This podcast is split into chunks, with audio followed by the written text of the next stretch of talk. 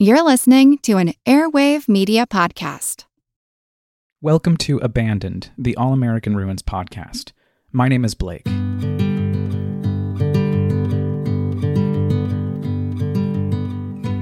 Per usual, I have just a quick note before we get started. This is a bonus episode, so if you haven't listened to the show yet, I would suggest that you hit the pause button and go back to the beginning, to the prologue to season one, to Anemoia, so you can get a sense of what we're doing here.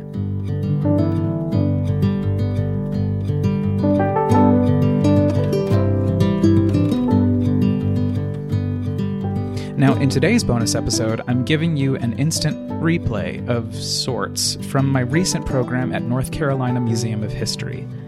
I was invited to share my work for a virtual presentation at the museum, and it was such a blast. To be sure, this is merely audio from the event, but you're also able to watch the entire thing on my YouTube page, searchable as All American Ruins. I linked it in the show notes, as well as the presentation deck that goes along with it. But if you're driving or riding the subway or waiting for a Grubhub delivery at home, this might be the perfect way to learn all about the project. That's next on Abandoned, the All American Ruins podcast.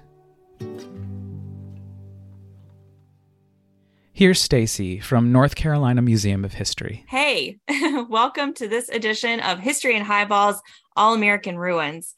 My name is Stacy and I handle adult education here at the museum. Uh, so whenever you sign up to join us for one of these History and Highballs programs, you and I get to virtually spend the evening together listening to some incredible stories about places and people and what makes our state so special. Uh, if you enjoy tonight's program, we invite you to head over to the museum's website at ncmuseumofhistory.org, where you can learn more about our upcoming programs, exhibits, and digital resources. This is also where you can find more information about joining our wonderful North Carolina Museum of History associates. Uh, our associates and foundation provide crucial funding and support to the museum, which, in addition to many other things, helps make programming like tonight's program possible. We would also like to thank those of you who donated funds towards this evening's program. Uh, we continue to do our best to keep our programs free to attend, but there are costs associated with keeping our series going, and we just continue to be so appreciative of your generous support of the museum. A few quick housekeeping notes, excuse me, for this evening. We ask that you please keep your mics muted throughout the entirety of the program and to please type any questions that you have for our guest speaker into the chat function located at the bottom center of your screen. At the end of the program, our adult programs intern Hannah will ask our speaker as many of your questions as time allows. So it's my honor to introduce and welcome this evening's speaker, Blake Pfeil. Um, Blake is an award winning musician, writer, audio maker, and performance artist. He is one of the co founders of New York City based folk fusion band Macabre Americana and hosts the Pfeil File on Radio Kingston in the Hudson Valley of New York. In his day job, uh, he steps into the role of operations and programs manager at nonprofit storytelling organization TMI Project. Pfeil holds an MA in Arts Entrepreneurship from Purchase College and a BFA in Musical Theater from Emerson College. And he is also an alumnus of the Audio Podcast Fellowship at Stony Brook University. So, Blake, the floor is yours. I'm going to turn it over to you. Welcome. Hey, thanks so much, Stacey. And uh, Hannah, thank you so much for helping out this evening. Really appreciate it. So nice to be here with all of you this evening. Um, as Stacey mentioned, my name is Blake, and I'm the creator of All American Ruins which is the project I'm actually here to talk to you about today. Um, I did want to take a quick second to, again, thank Stacy, Hannah, and the entire staff at the North Carolina Museum of History for inviting me to come join them for History plus Highballs. It's a very cool situation that y'all have going on here.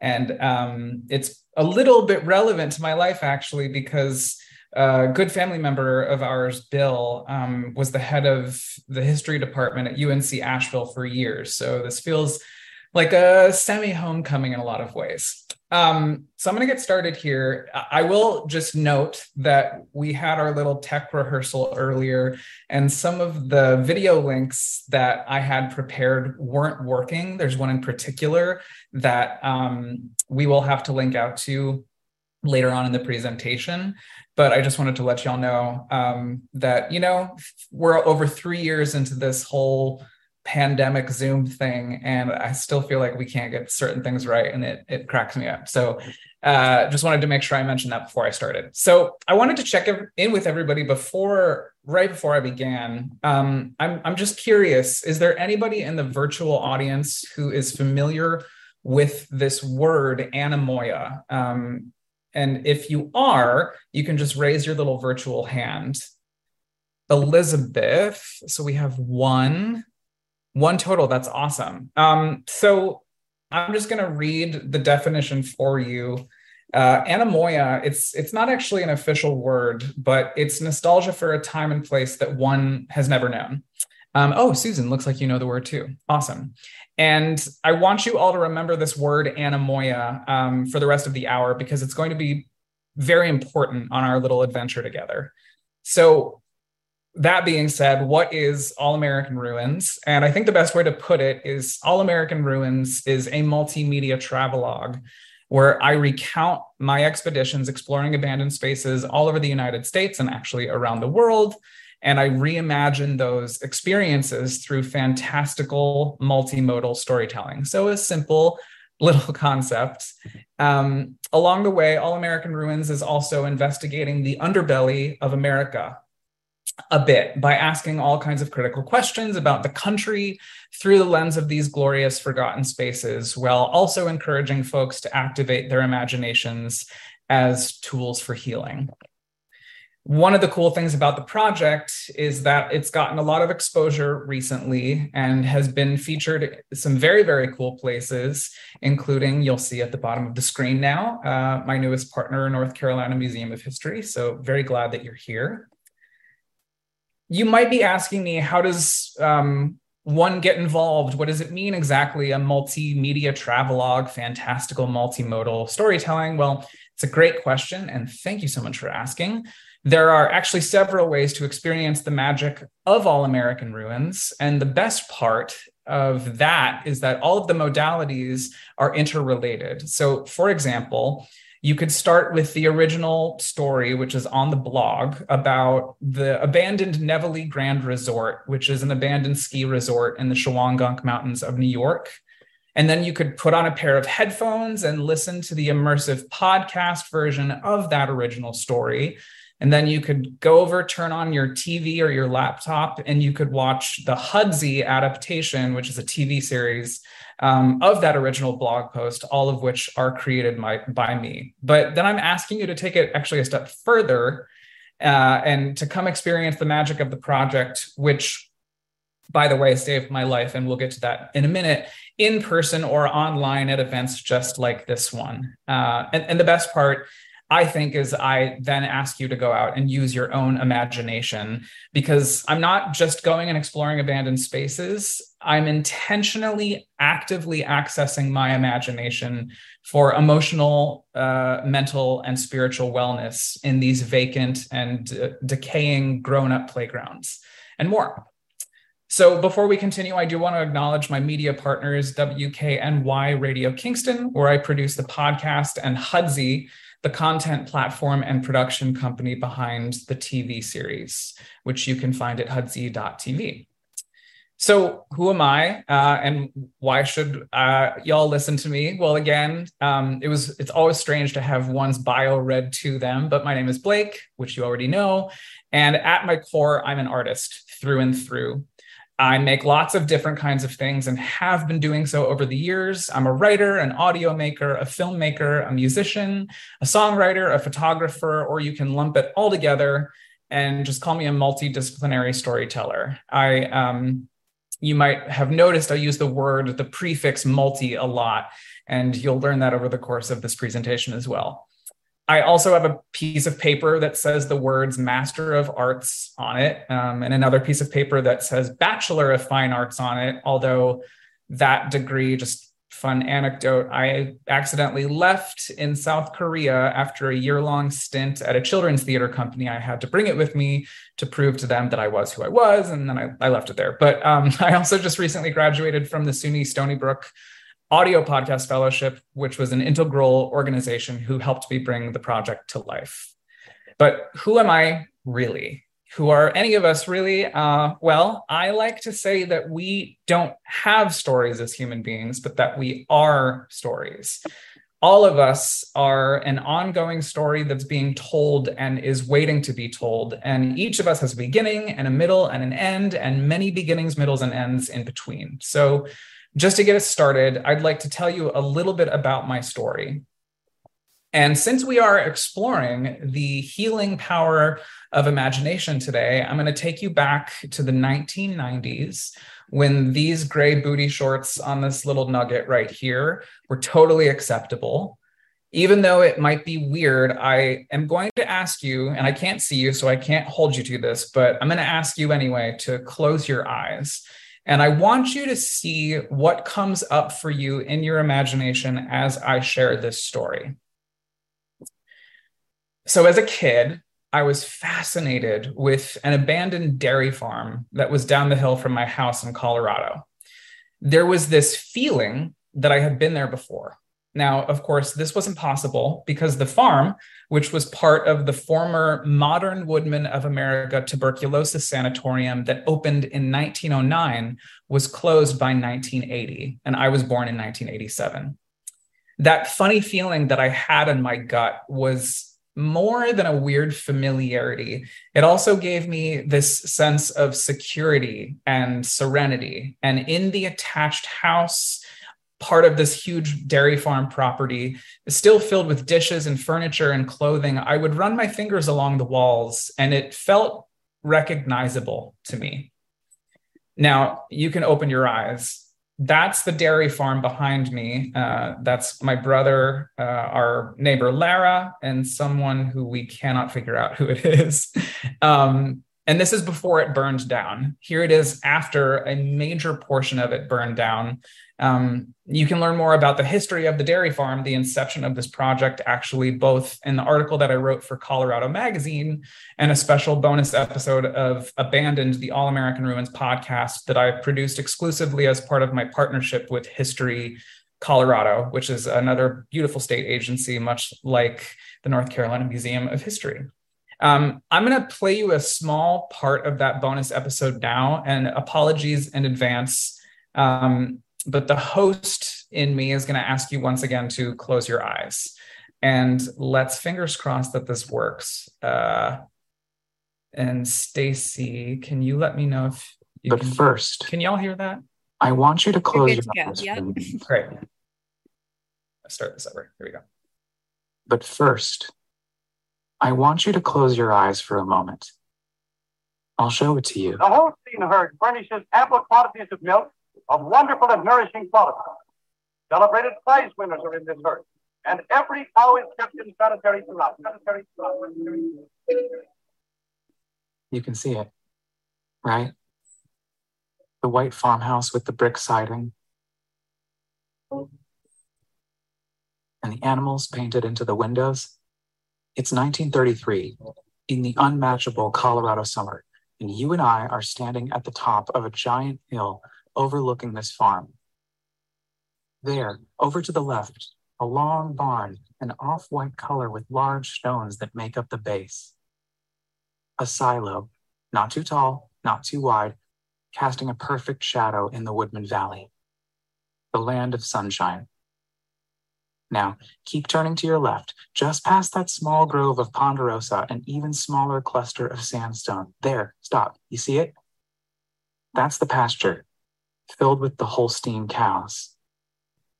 Aren't they something?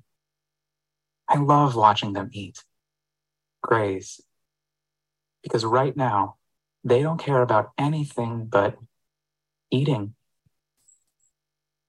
And with that kind of simple mindset, you may not realize the sheer intelligence and majesty of the Holstein cow. And this particular herd, well, these cows actually have a very important job. These cows are helping the staff at the sanatorium save the lives of hundreds of patients who reside there.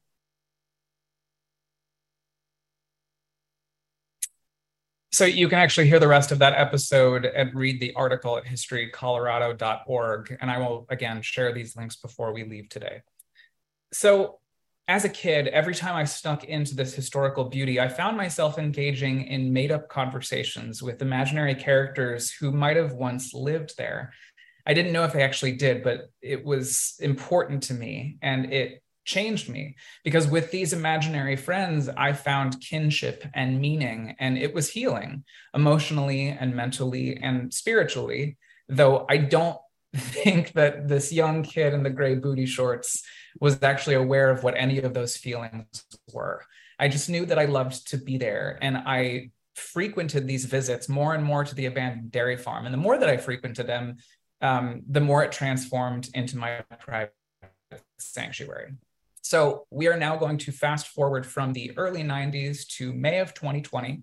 And I woke up from a dream that I was actually back inside that dairy farm. The same funny feeling, anemoia, bubbling up in my gut and it was the first time in months that I had felt a sense of safety. COVID had been raging for three ish months at that point, and my germophobic isolationist anxiety had kind of taken control of my life. So I lay there and I was thinking about the dairy farm, and I wondered if there were any abandoned buildings near my home in the Hudson Valley where I live. So I Googled abandoned spaces near me and I found out that they are everywhere. In fact, there are just according to records that we know of, over 40,000 abandoned buildings in this country that we know of. I began to venture out to the ruins of America with this curiosity and this almost strange feeling of anemoia that I didn't quite understand yet. Places that look like they've been raptured. And All American Ruins was born. So I know this is going to sound dramatic, but this project saved my life.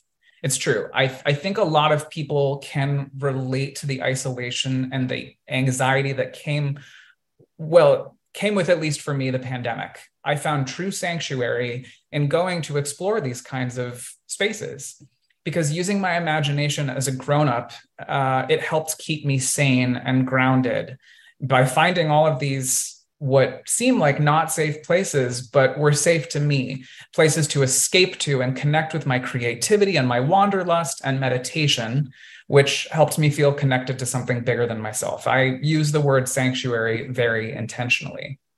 Uh, furthermore, this project saved my life in another way. It um, I know that the past three years have been fraught with political and social and cultural unrest, but I'm not here to take any sides today. In fact, exactly the opposite.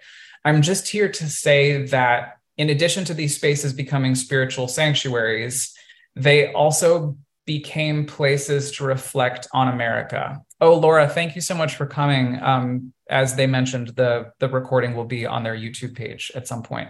Um, so these spaces became places to reflect on America and observe a different side of the story about America that growing up I was taught in public school.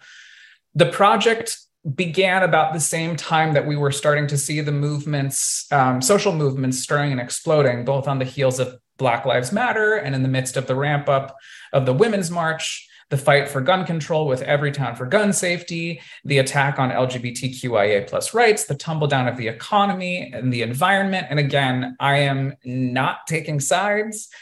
All I'm saying is that I have reevaluated quite a bit about the story of America that I was taught because I've spent so much time wandering its ruins. And I might suggest actually that as a collective, we can learn a lot about a different side of American history through the lens of these abandoned spaces. This is the quote that really kind of trajectory uh, was the trajectory for me into this idea and it's um, sort of an urbex urbex meaning urban exploration goddess rebecca solnit who wrote this beautiful book a field guide to getting lost and I'm just going to read it out loud because it's really become something very important to me. Ruins become the unconscious of a city, its memory unknown, darkness, lost lands, and in this, truly bring it to life.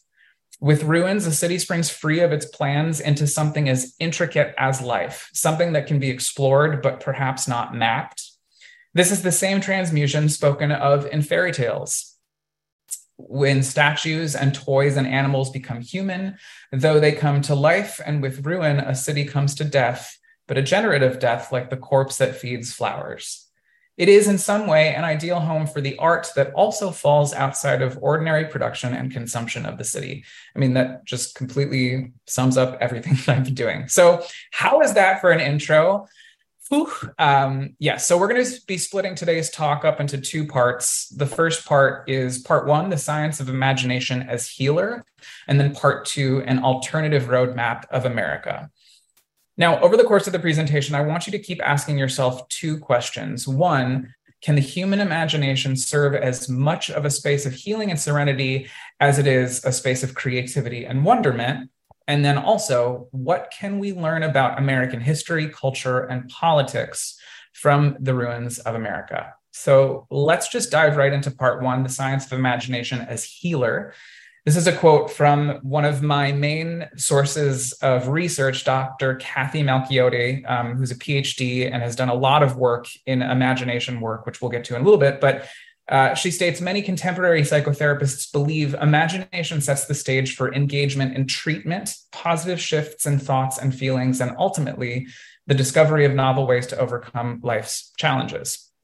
So, remember the first question that I asked you to keep in mind as we navigated today's presentation. I'm going to get just a little bit more specific with it. The question being Can we improve our mental and emotional well being in real time using the power of imagination? The short answer is yes, I think that we can. Um, the problem with this posit is that there isn't actually a lot of research on imagination healing us in real time.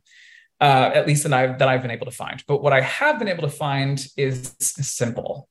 Uh, basically, the research suggests that yes, imagination can be a reparative and restorative experience that helps us discover novel ways to address life's challenges. People who experience long lasting traumatic stress reactions may have challenges when it comes to imagination, and the restoration of an individual's imaginative capacity may be part of the healing process when it comes to traumatic stress. So these are all the findings of Dr. Cal- uh, Kathy Malchiodi, like I said, via Psychology Today, discussing expressive arts therapy which is an integrative approach to treatment for trauma using movement and sound and image making, enactment, play, and other forms of implicit communication. And when I was reading about this, I thought to myself, these are all of the things that I've been doing as I've been wandering these abandoned buildings. As such, imagination is a core component of expressive arts therapy. And today it's actually widely believed among mental health and wellness practitioners that our imagination provides a foundation for all kinds of trauma related treatment, which enables patients to learn how to uncover positive shifts in thoughts and feelings and unearth simple ways to triumph over challenges in life. I came across this research from Dr. Malchiodi about two years into my work with All American Ruins, and I had been actively thinking about how my imagination in these abandoned buildings really was running wild. I was aware that there was um, that something was kind of off in the picture uh, that my family painted um, of of of our family when I was a kid. But when I used my imagination inside the abandoned dairy farm, it became a first line of defense and protection from any of those scary or traumatic feelings and thoughts about all the bad things I was witnessing my family going through. And I say all the bad things. I actually had a lovely upbringing, um, but my parents' divorce was quite traumatic. And there were a couple other things too. And again, this dairy farm just provided a sanctuary for me. And then again, as an adult living alone in a pandemic, uh, I was germophobic and isolationist. Uh, anxiety, like I said, took the best of me. And I was completely afraid of even being on any of the hiking trails near my house in the Catskills because the influx of people coming up from New York City, which was the original epicenter of the pandemic here in the States, was overwhelming. Um, but boom, there it is my imagination keeping me safe. I was venturing out across the country playing literally playing pretend as a 30 something inside abandoned buildings.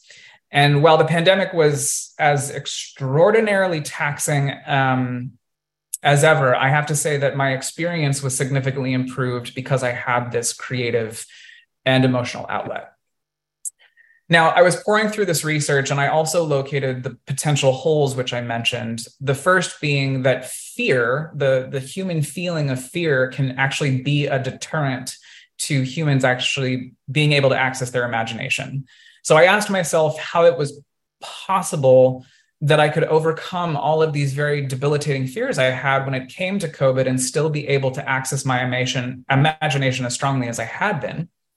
And I realized that the project didn't really pick up steam in the creative realm until after I got vaccinated. And uh, just total side note the first place that I visited after I got vaccinated was North Carolina and several spaces that we're going to get to explore together a little bit later. Um, but also just to get a little bit more a little bit more personal i had spent almost a decade in sobriety um, actually i will have been sober september of this year for 10 years um, and so a lot of personal issues and character flaws like crippling anxiety and fear had already been finding solace in a sense of healing over the course of that decade of work the second hole that i uh, noticed with this idea that imagination could heal us in real time was that so much of the research surrounding imagination based trauma recovery focused on patients with mental illnesses who had experienced past traumas and the healing from those. In that article I mentioned from Dr. Malchiodi in Psychology Today, she points out that research on brain imaging led by a team at the University of Colorado Boulder suggests that imagination can heal people with fears and anxieties, however, and those who struggle with trauma. So instead of providing typical exposure therapy, participants in this study were asked to simply imagine a threat for a few moments to help them cope with overwhelming bodily sensations associated with that threat. Participants were um, more able to adjust to a threat by visualizing it. And if these results hold true in larger studies, it may mean that imagining a traumatic event can actually change the way that our brain perceives, i.e., imagines it. In other words, imagined and real exposure may not be so different, and imagination could work just as well in real time. But I kept asking myself, what about in real time? What about conquering real life, real time trauma like the isolation and fear brought on by a pandemic? Well, it worked for me. This project is a testament to that because of the pandemic, I reclaimed the artist identity in me. I got reacquainted with creativity and reconnected to my inner child. Um, now, if Dr. Malchiodi would just use this project as part of her research, we would be in business. Um, and I love this quote from Bessel van der Kolk. I hope that you read it, but I agree. Imagination is absolutely critical to the quality of our lives. As we close part one and move into part two, which is the real fun part, I thought I would leave you with this quote from Dr. Rafael Campo I have come to believe in the power of the imagination, if not to cure, then to heal. The only way that we can defy our own mortality is through acts of the imagination, by creating the stories and the sculptures and paintings and poems that will outlast us, but that will always be animated by our will to have created them. I will send you links to all of this further reading, and you can do more investigative research on the power of imagination and the science behind it. But we are now going to go into part two, and we're going to go out on an adventure. Um, I think we'll start with this quote from James Baldwin. I'm, again, not here to criticize America. I'm just here to ask a lot of questions, but this felt pretty relevant. I love America more than any other country in the world. And exactly for this reason, I insist on the right to criticize her perpetually. So, as I've been exploring the ruins of America, I started realizing that I was creating an alternative roadmap of the country I know and love, a blueprint of a country that didn't tell me the whole story in history class. You know, I was told over and over and over again that America was the greatest country in the world, but why then, with every abandoned space I visited, did I find more holes in that very grandiose statement? So remember that second question that I asked you to keep in mind at the beginning of all of this. What can we learn about American history, culture, and politics from the ruins of America? In part two, I'm going to guide you across seven states through 12 different locations, and we're going to explore all sorts of topics. So let's go. This is where you and I are going to keep track of our little itinerary together. As I said, we have seven states to get to, so buckle up. The first stop being uh, New York, my home, the Empire State. I, re- I really love it here. This is where the journey technically started, even though it really started when I was a kid in Colorado. I live in High Falls, which is the home of cement. That's right. You can be jealous. But the county I live in, Ulster, uh, just by itself is littered in abandoned spaces. However, we're actually going to start at the first abandoned space I visited when the pandemic started, an abandoned Air Force base just outside of Saratoga Springs, New York. So, this is the Saratoga Springs Air Force radar station in Stillwater, New York. In 1948, the United States Air Force greenlit the establishment of 13 radar stations in the northeast of the United States. So let's give some context. When the Korean War began, the Air Force received additional radar station support. And by 1952, the 656th Aircraft Control and Warning Squadron was in business. So initially, this site operated as what's called a C, uh, a GCI, a ground control intercept station, which took on the responsibility of guiding interceptor aircraft toward unidentified intruders that could potentially be picked up on the unit's radar scopes. So a pretty big job. Um, now it's a dumping ground. And when I visited, I was immediately flooded with stories my mom had shared from her childhood about the Cold War, air raids, and ducking under desks as if that was going to help a bomb falling on a building. Um, as I mentioned, these videos don't seem to be working. Uh, but this song, Duck and Cover from the 50s, was something that the United States Civil Defense Administration developed. It was this little cartoon turtle named Bert, and he sings this song that's, um, I'm going to try to sing it for you the best I can, but it goes, There was a turtle by the name of Bert, and Bert the turtle was very alert. When danger threatened him, he never got hurt. He knew just what to do. He'd duck. And then in the video, the little turtle goes, and cover. Anyway, we'll send you these links afterwards, but it's it's called Duck and Cover, and you can find the whole, I think it's like 20 minutes long on on YouTube. Um, so inside this huge space, which was built into a hillside, there was an old Buick that smelled just like my father's Geo Metro from the early 1990s. So it brought me back to that part of my life. And it was filled with trash bags and trash bags of stuff, remnants of human life. And that was the moment that I realized I was hooked. This particular site closed in 1977 indefinitely, and it's sat abandoned ever since but you can actually go explore the complete site with me in the podcast episode from season one of Abandoned. And that song that I just sang is heavily featured um, by the original chorus who sang it back in the late 40s, early 50s.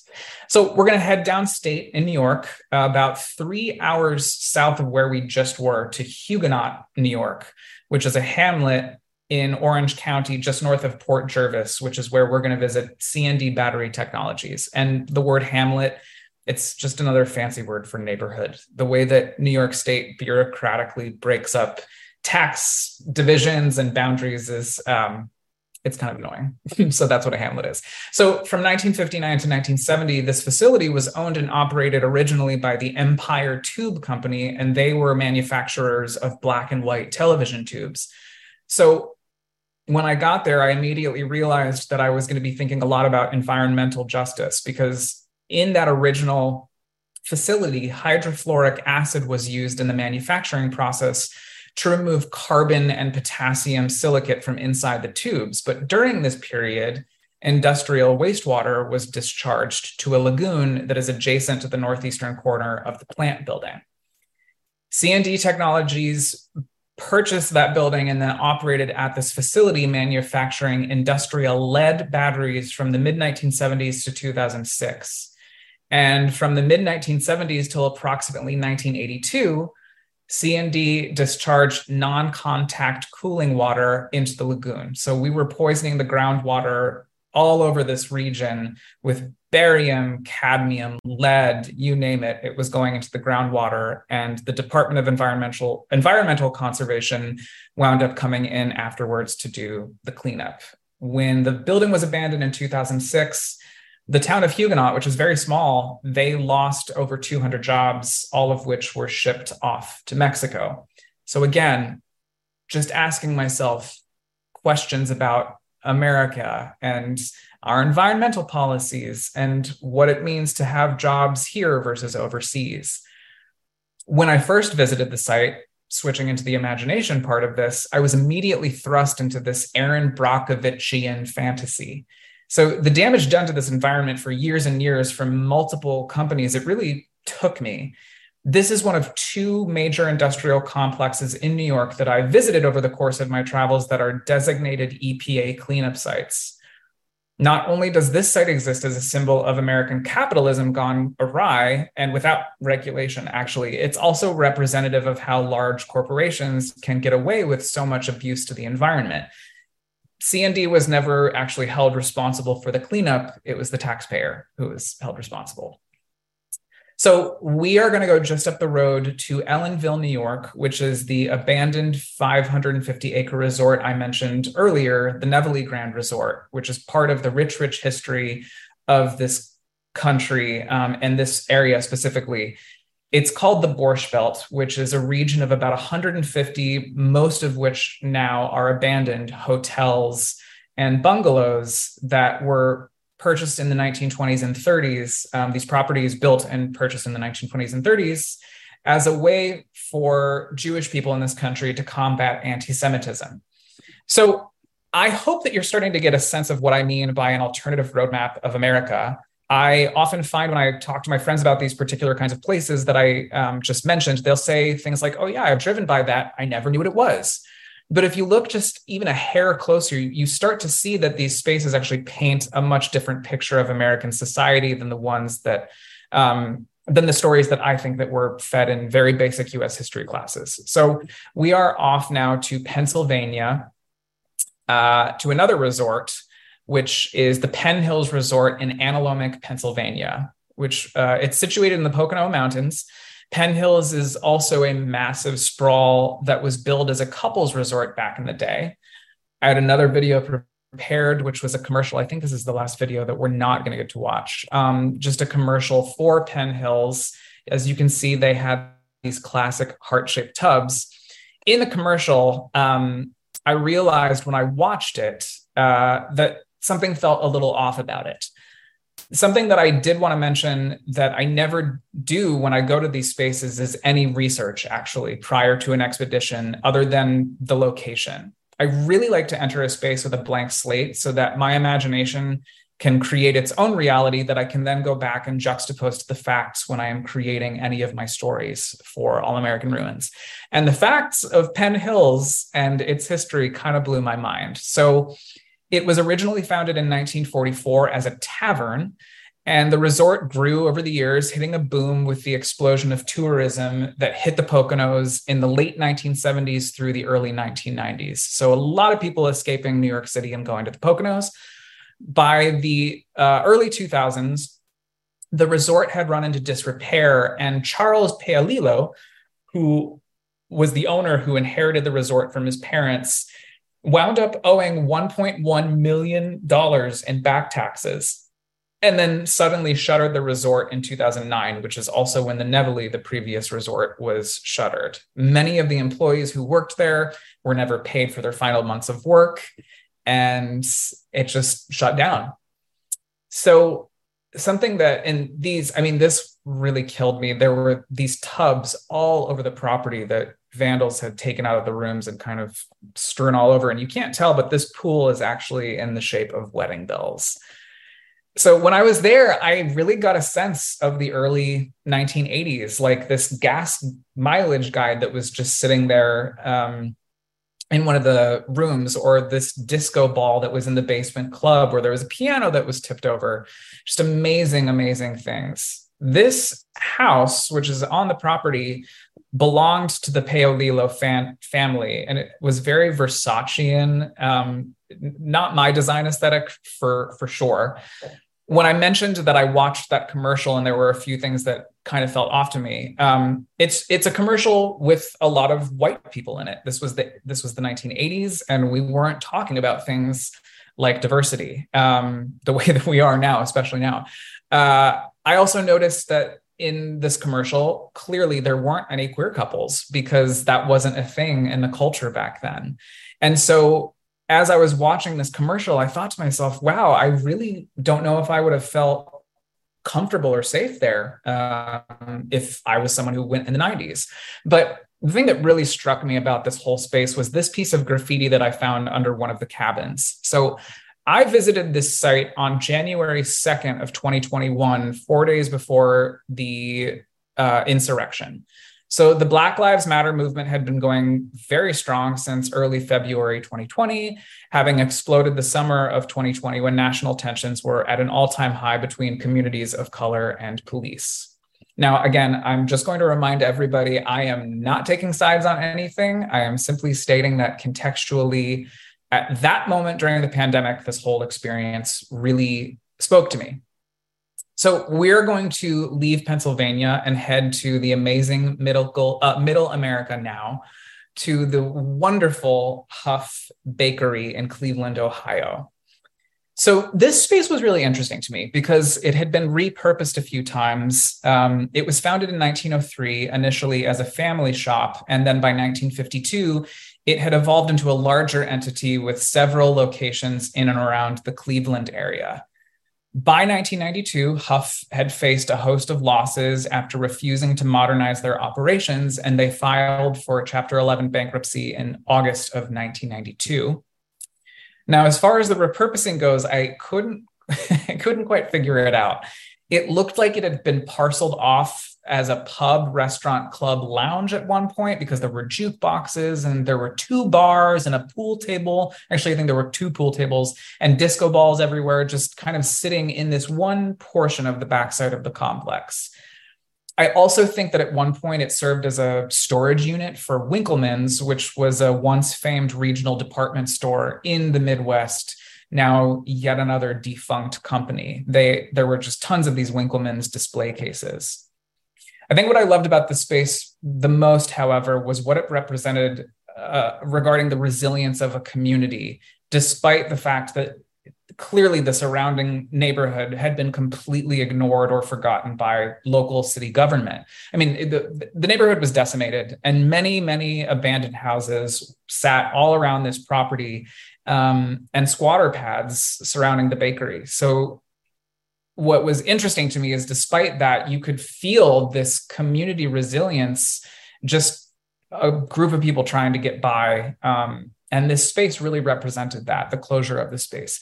It was also a special treat for me because it was the first time I got to share my love of abandoned spaces with my boyfriend, Jake, um, who is not the Teletubby in the filing cabinet. He's the gentleman with the mustache in the background of this picture.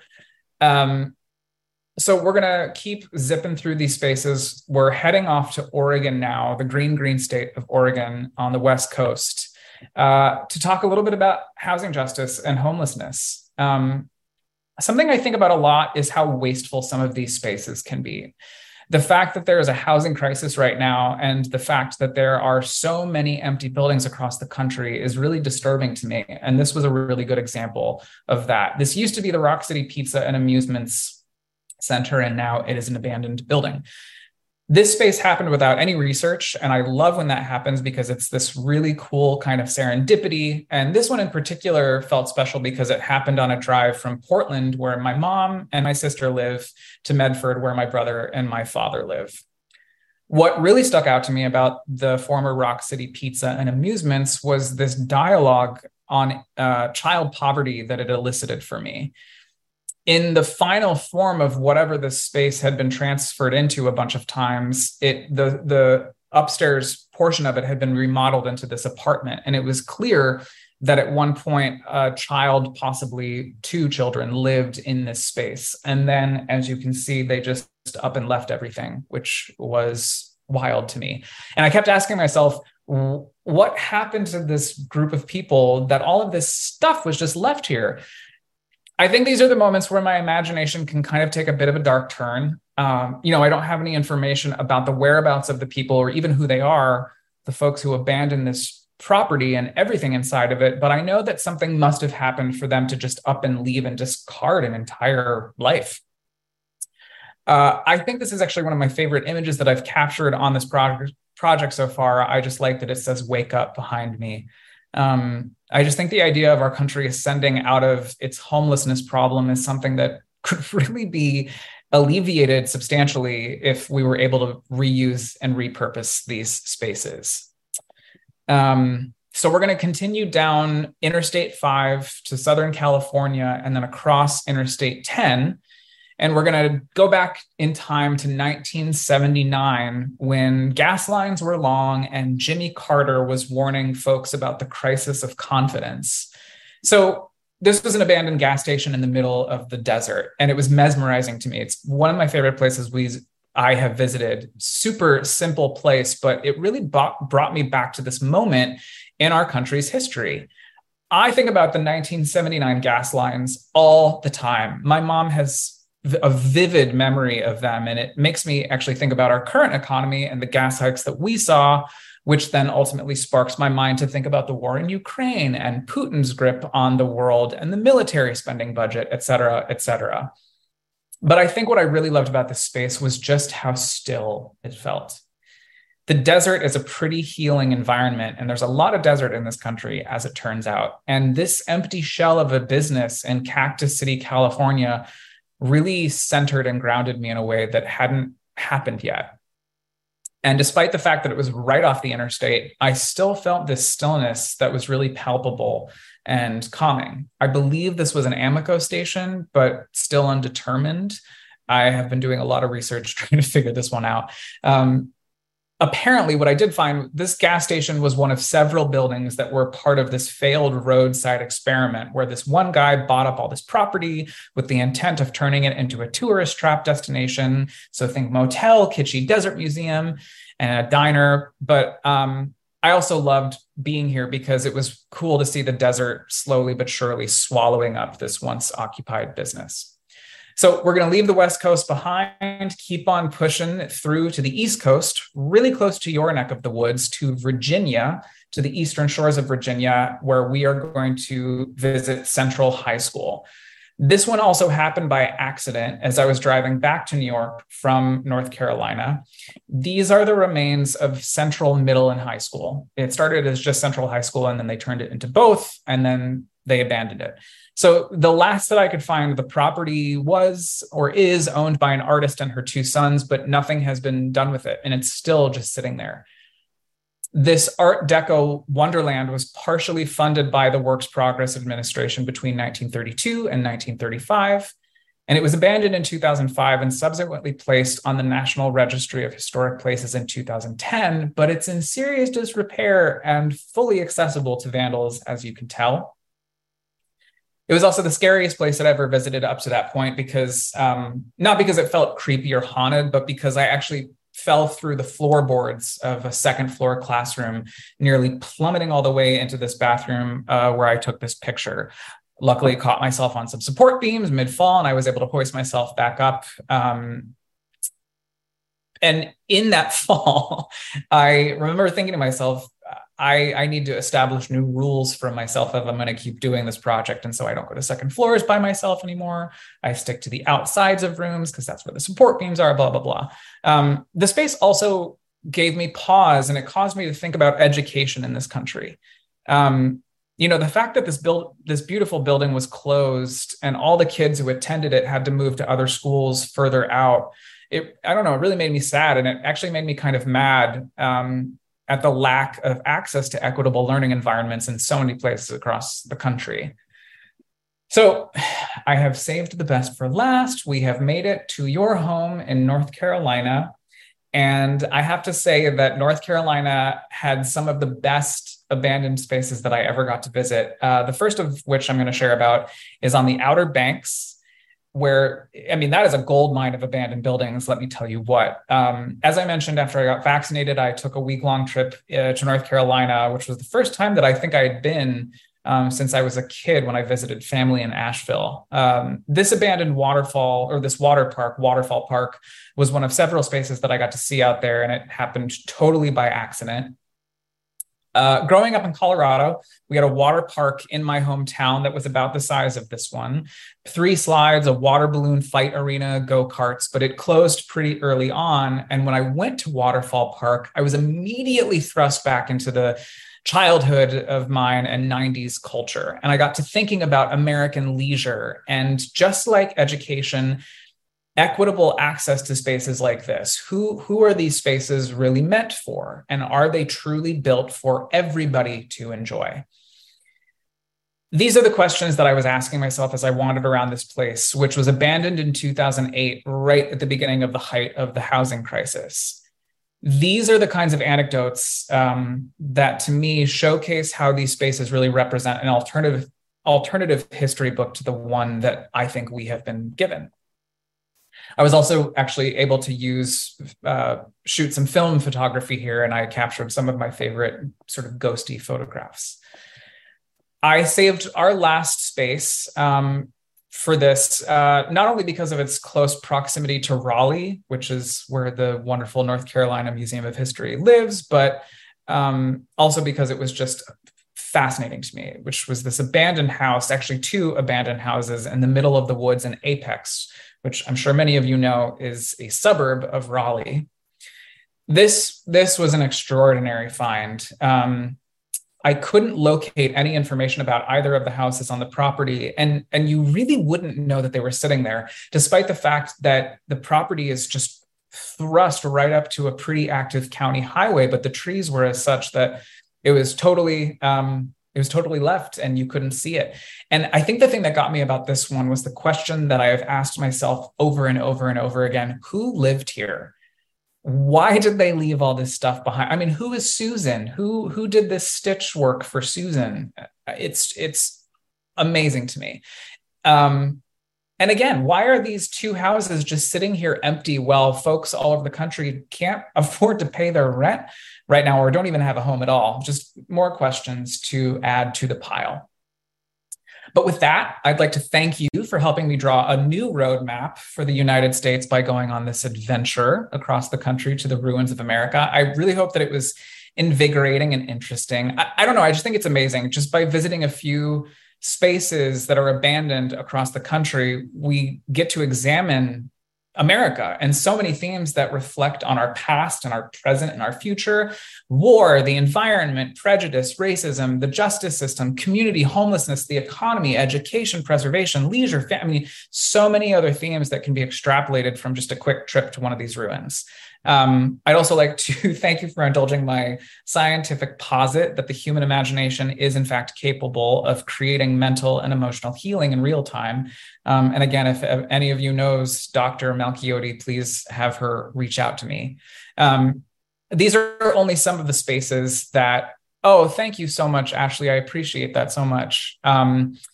Actually actually this brings up a good point. These are only some of the spaces that you can explore with me. Um, you can also head over to allamericanruins.com to get more involved. You can view my photography on instagram. You can read over 25 of my original stories on my medium blog. Subscribe to the podcast. Thank you ashley for doing that. Um, and you can actually catch up on the first season. Season two launches in two months.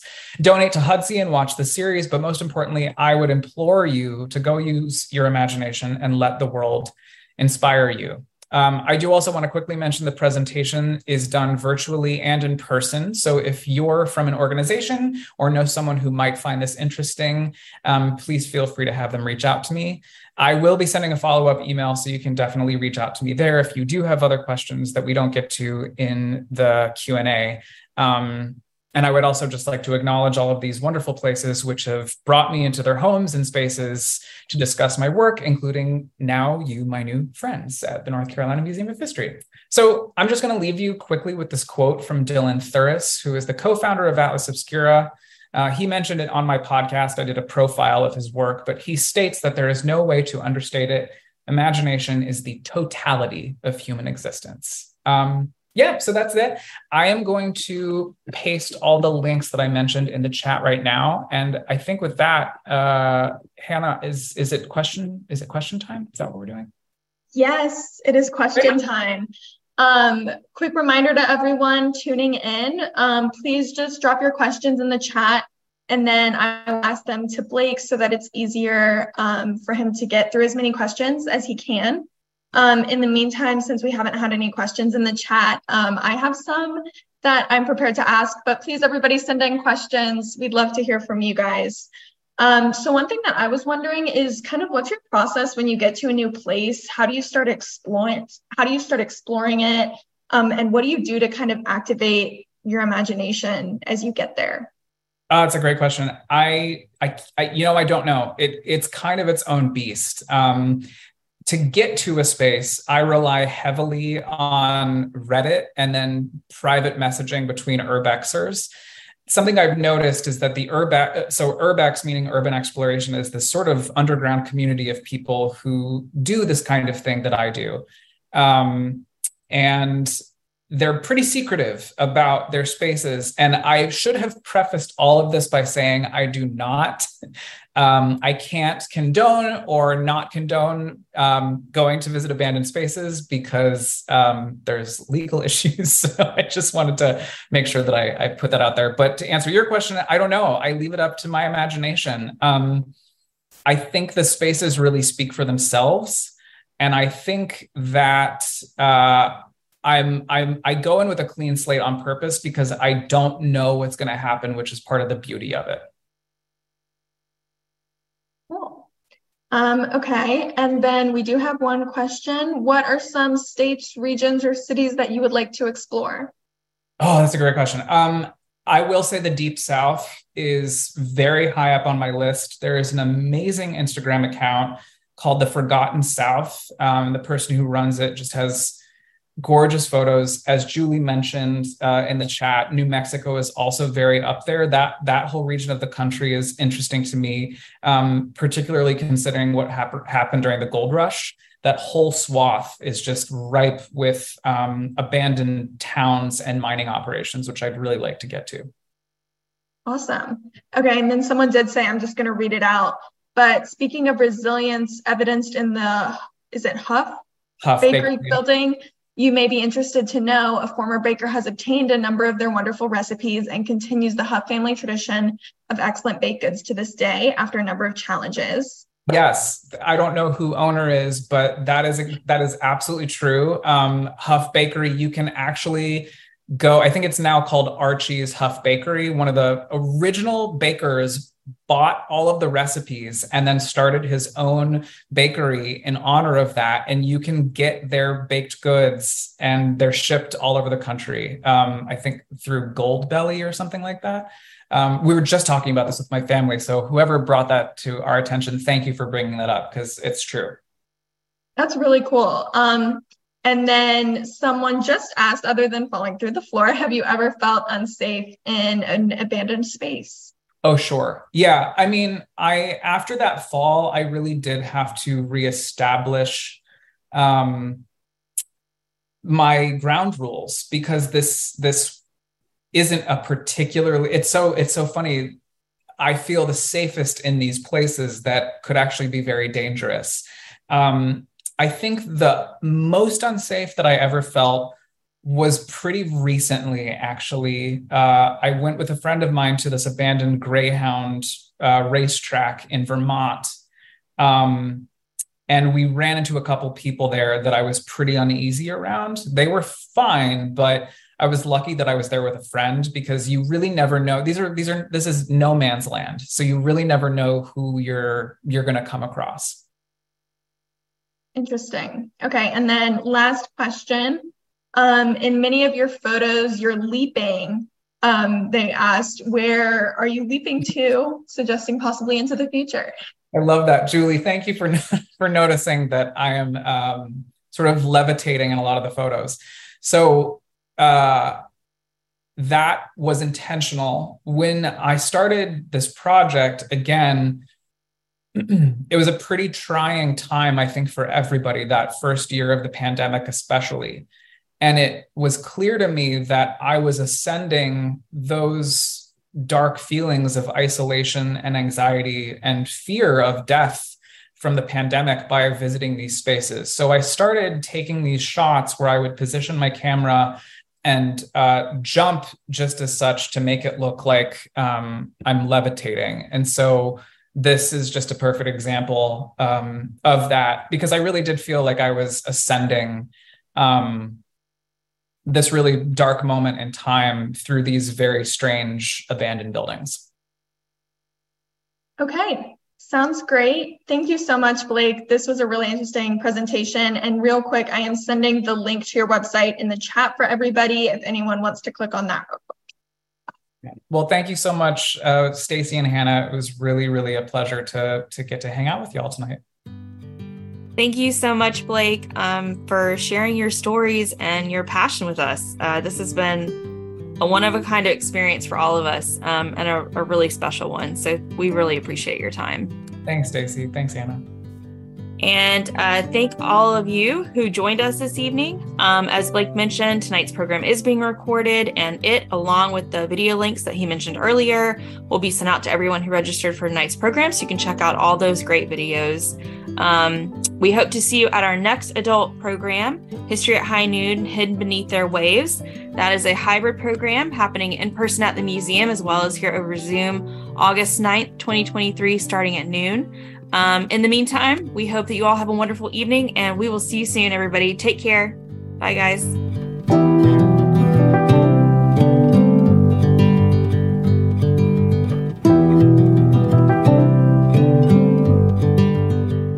If you're just tuning in for the first time, then again, welcome to Abandoned, the All American Ruins podcast. The entire first season is available now wherever you get your podcasts, and season two comes out this September. Oh, and speaking of September, for the first time ever, All American Ruins will be doing a live show in person in partnership with Hudsy and Atlas Obscura. We'll be producing a multimedia experience at the Hudson House and Distillery in West Park, New York on Saturday, September 23rd. I would love for you to join us at this once abandoned monastery that overlooks the gorgeous Hudson River. To learn more and purchase tickets, just go to allamericanruins.com or follow me on Instagram at allamericanruins. Abandoned, the All American Ruins podcast is written, edited, produced, and hosted by me, Blake Pfeil, with studio space courtesy of Radio Kingston, WKNY AM 1490, FM 1079 in Kingston, New York. Special thanks to Ida Hakala, Jimmy Buff, and Manuel Blas for the resources and encouragement. Carrie Donahue and the faculty at the SUNY Stony Brook Podcast Fellowship for the guidance and mentorship, and to the North Carolina Museum of History for inviting me to share my work with All American Ruins. Thanks, y'all.